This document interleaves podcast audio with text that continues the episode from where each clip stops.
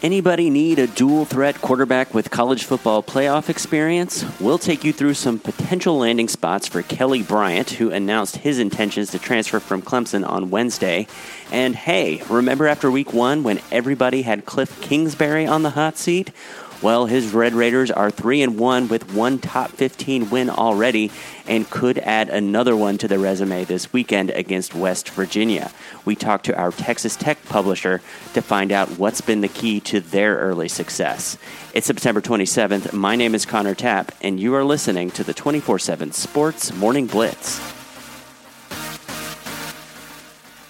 In an interview given to the Greenville News on Wednesday, senior quarterback Kelly Bryant announced his intentions to transfer from Clemson. True freshman Trevor Lawrence was recently named the starter after a four touchdown performance against Georgia Tech, and it seems Bryant wasn't exactly hoping to spend his final year of collegiate eligibility on the bench. Bryant said he didn't feel like he was given a fair shot and that after everything he'd gone through with the team, this felt like a slap in the face.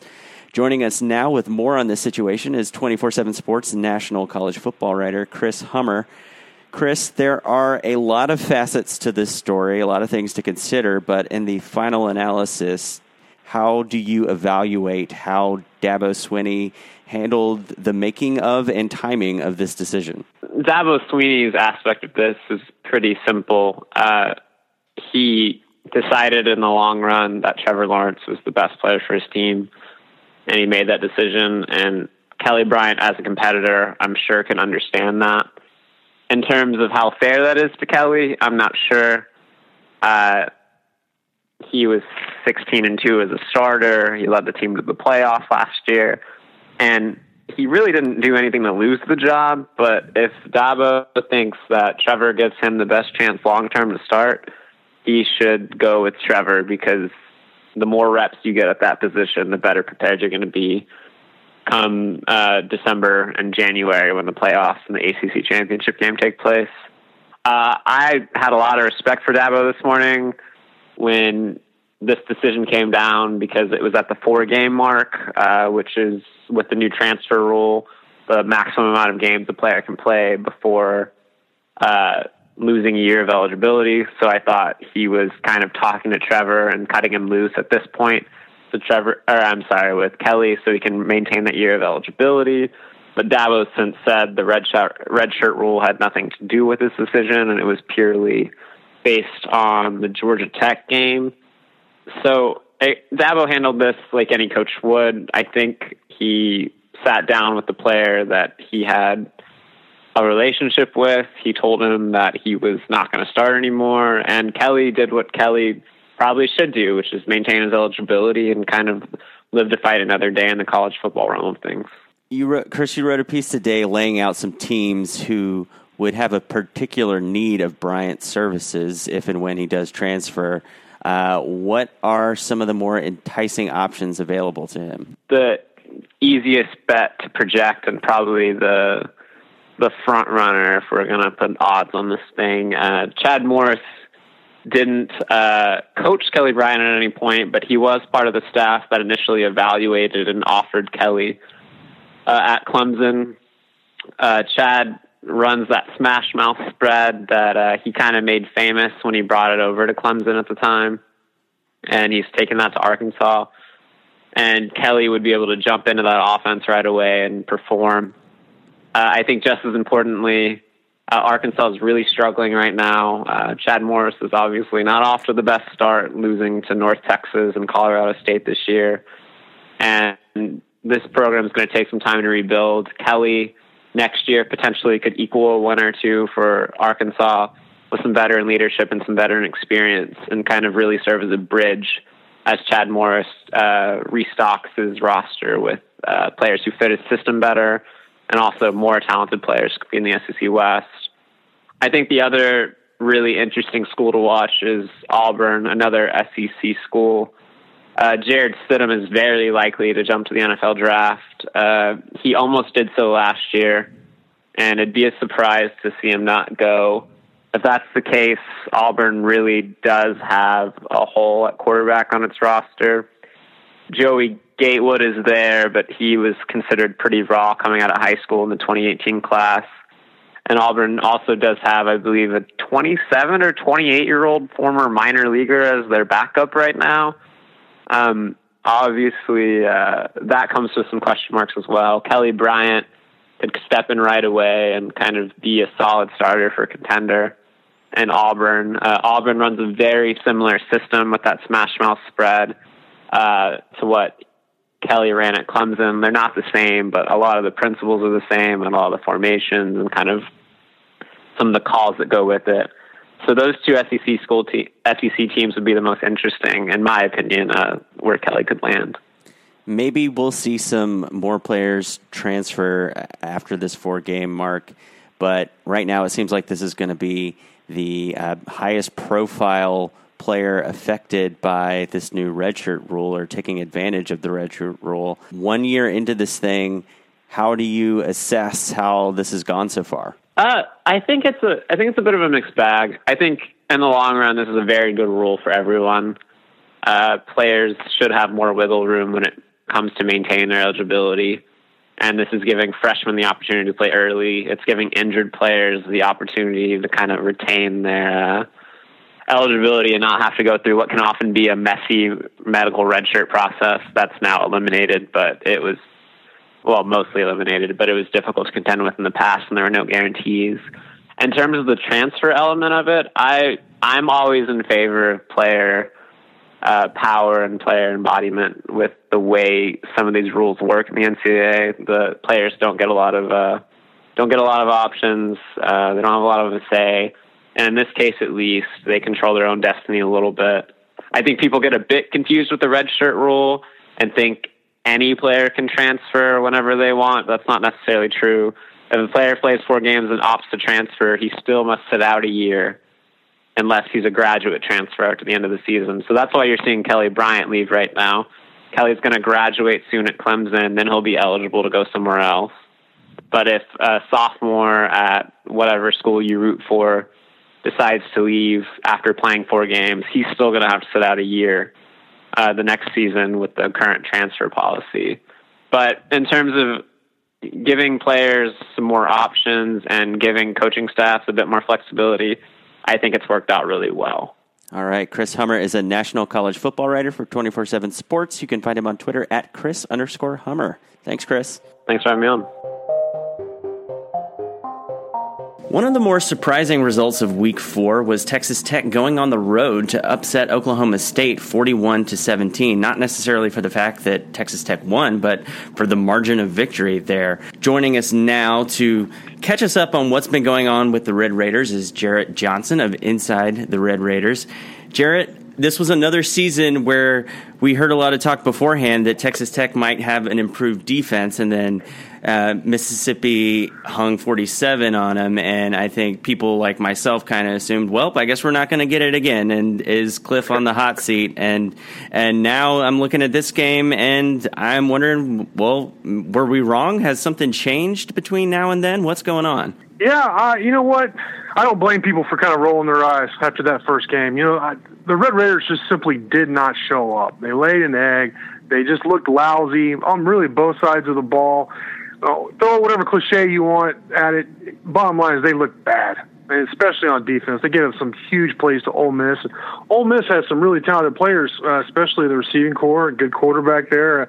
Uh, but still, I mean, the Red Raiders are used to seeing very talented players in Big 12 play week in and week out, and they just uh, they took a step back in that game. There's just no way around it. And I think I know Kliff Kingsbury was very surprised that the whole team just uh, played so poorly. But since then, the Red Raiders have really, I mean, showed I think what we expected from them, eh, especially on offense, but also on defense. And they shut out Lamar. This they kind of got right, an FCS opponent, seventy-seven to nothing. You kind of shrug, say, okay, you're supposed to. But then the following week, they play a very good offensive team in Houston. They have a very good quarterback in D'Eriq King. They have some really good speed, some good backs. They're led by Kendall Briles. We all know Briles.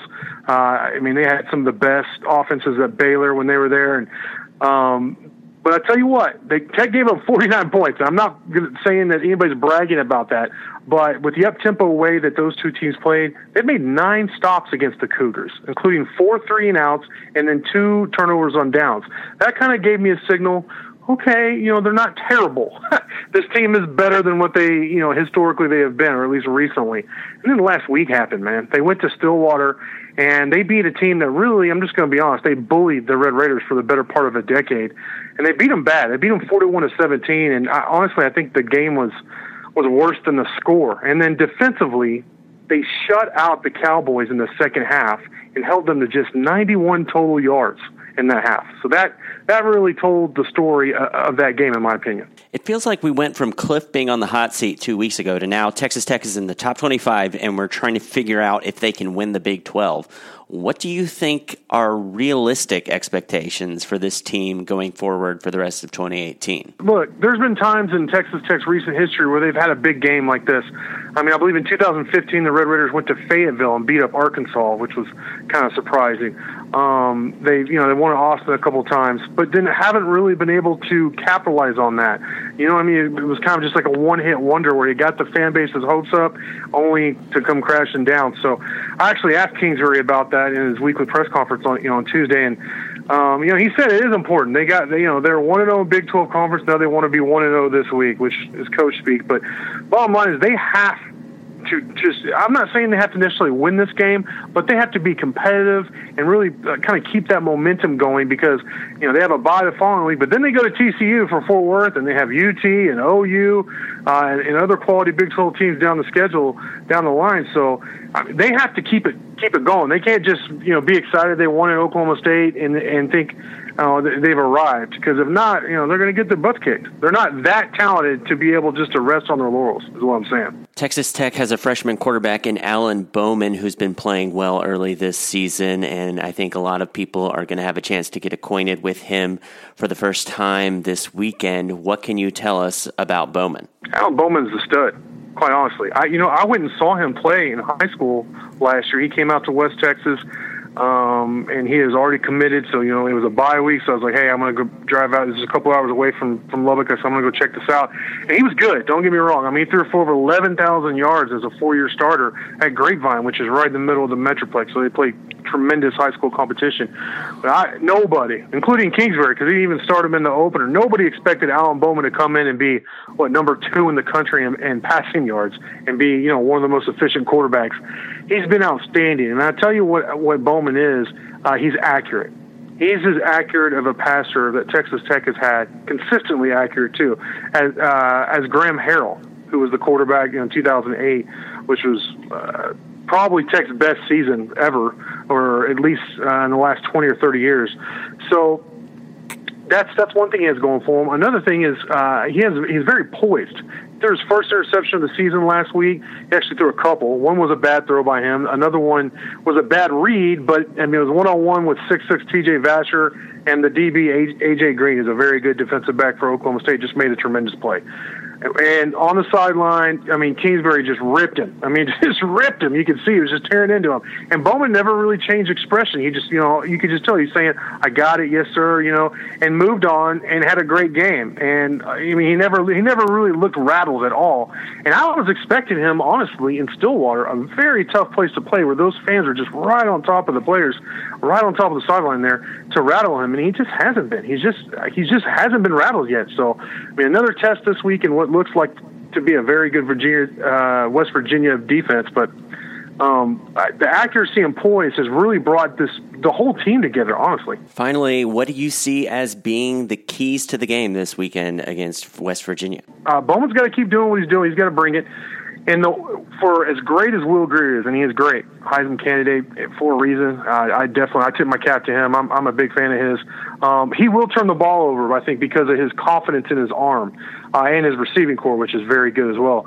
Uh, so, and the Red Raiders haven't been as good as turning the ball over this year, but last year the defense was, I believe, sixth in creating turnovers. So, and that's something that defensive coordinator David Gibbs preaches. So, I know you could say turnovers almost every week, but I think this game specifically, it's very important that the Red Raiders are able to create turnovers. And then on the other side of the ball, Uh, of course, Bowman's got to do his thing, but I think Tech has to keep up with this running game because it's really worn down defenses, especially in the second half. Both Houston and Oklahoma State just looked gassed, and and the Red Raiders were able to run the ball almost at will against both teams and really just kind of name the score at that point once they wore them down. So West Virginia last year gave up over 200 yards on the ground. Now they they've rebuilt their defensive line. They look a lot better. I believe they're like 80 yards better against the run so far this year. So I'd like to see the Red Raiders test that, especially in the second half. And if they can run the ball, then I think they're going to have a good shot to at least be there at the end and maybe even pull off the upset. All right. Jarrett Johnson is publisher of InsideTheRedRaiders.com. You can find him on Twitter at Johnson Jarrett.